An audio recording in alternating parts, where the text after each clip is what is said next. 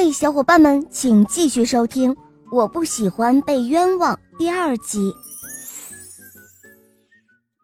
这时候，珍妮一把夺走了蝴蝶结，说：“你们要小心哦，谁知道他还会偷别人什么东西呢？”丽丽连忙安慰我说：“菲比，别着急，我相信你。”可是我的脑袋里一片空白。什么也听不进去。在午间休息的时候，丽丽说：“哦，菲比，我们去找海伦太太吧，她能够帮助你。”我低下了头。“哦，菲比，那可是你送我的礼物啊！”丽丽期待地看着我。可是，我，我犹豫着。“哦，菲比。”珍妮这样冤枉你，你还能忍得下去吗？嗯，你说的对，被冤枉的感觉真难受。终于，我和丽丽一起前往办公室，告诉了班主任海伦太太早上发生的事。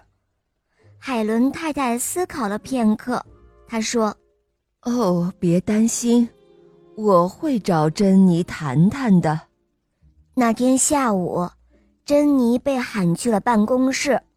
回来的时候，她气鼓鼓地把蝴蝶结扔给了我。后来我们得知，在海伦太太的劝导下，珍妮说出了实话：其实她的蝴蝶结并没有丢，但是她讨厌和别人用一样的东西，这才制造了上午的误会。海伦太太让他保证，再也不会找我的麻烦了。真相大白后，丽丽每天都带着我送给她的蝴蝶结去上学。看着那个蝴蝶结，我的心中充满了勇气。我想，我再也不会是从前那个胆小的自己了。小伙伴们，你们要知道什么是情感霸凌。那包括当众奚落、羞辱、冤枉、孤立和合伙攻击别人。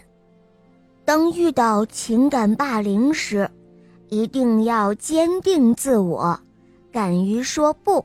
如果你发现自己解决不了问题，要第一时间向老师和家长寻求帮助。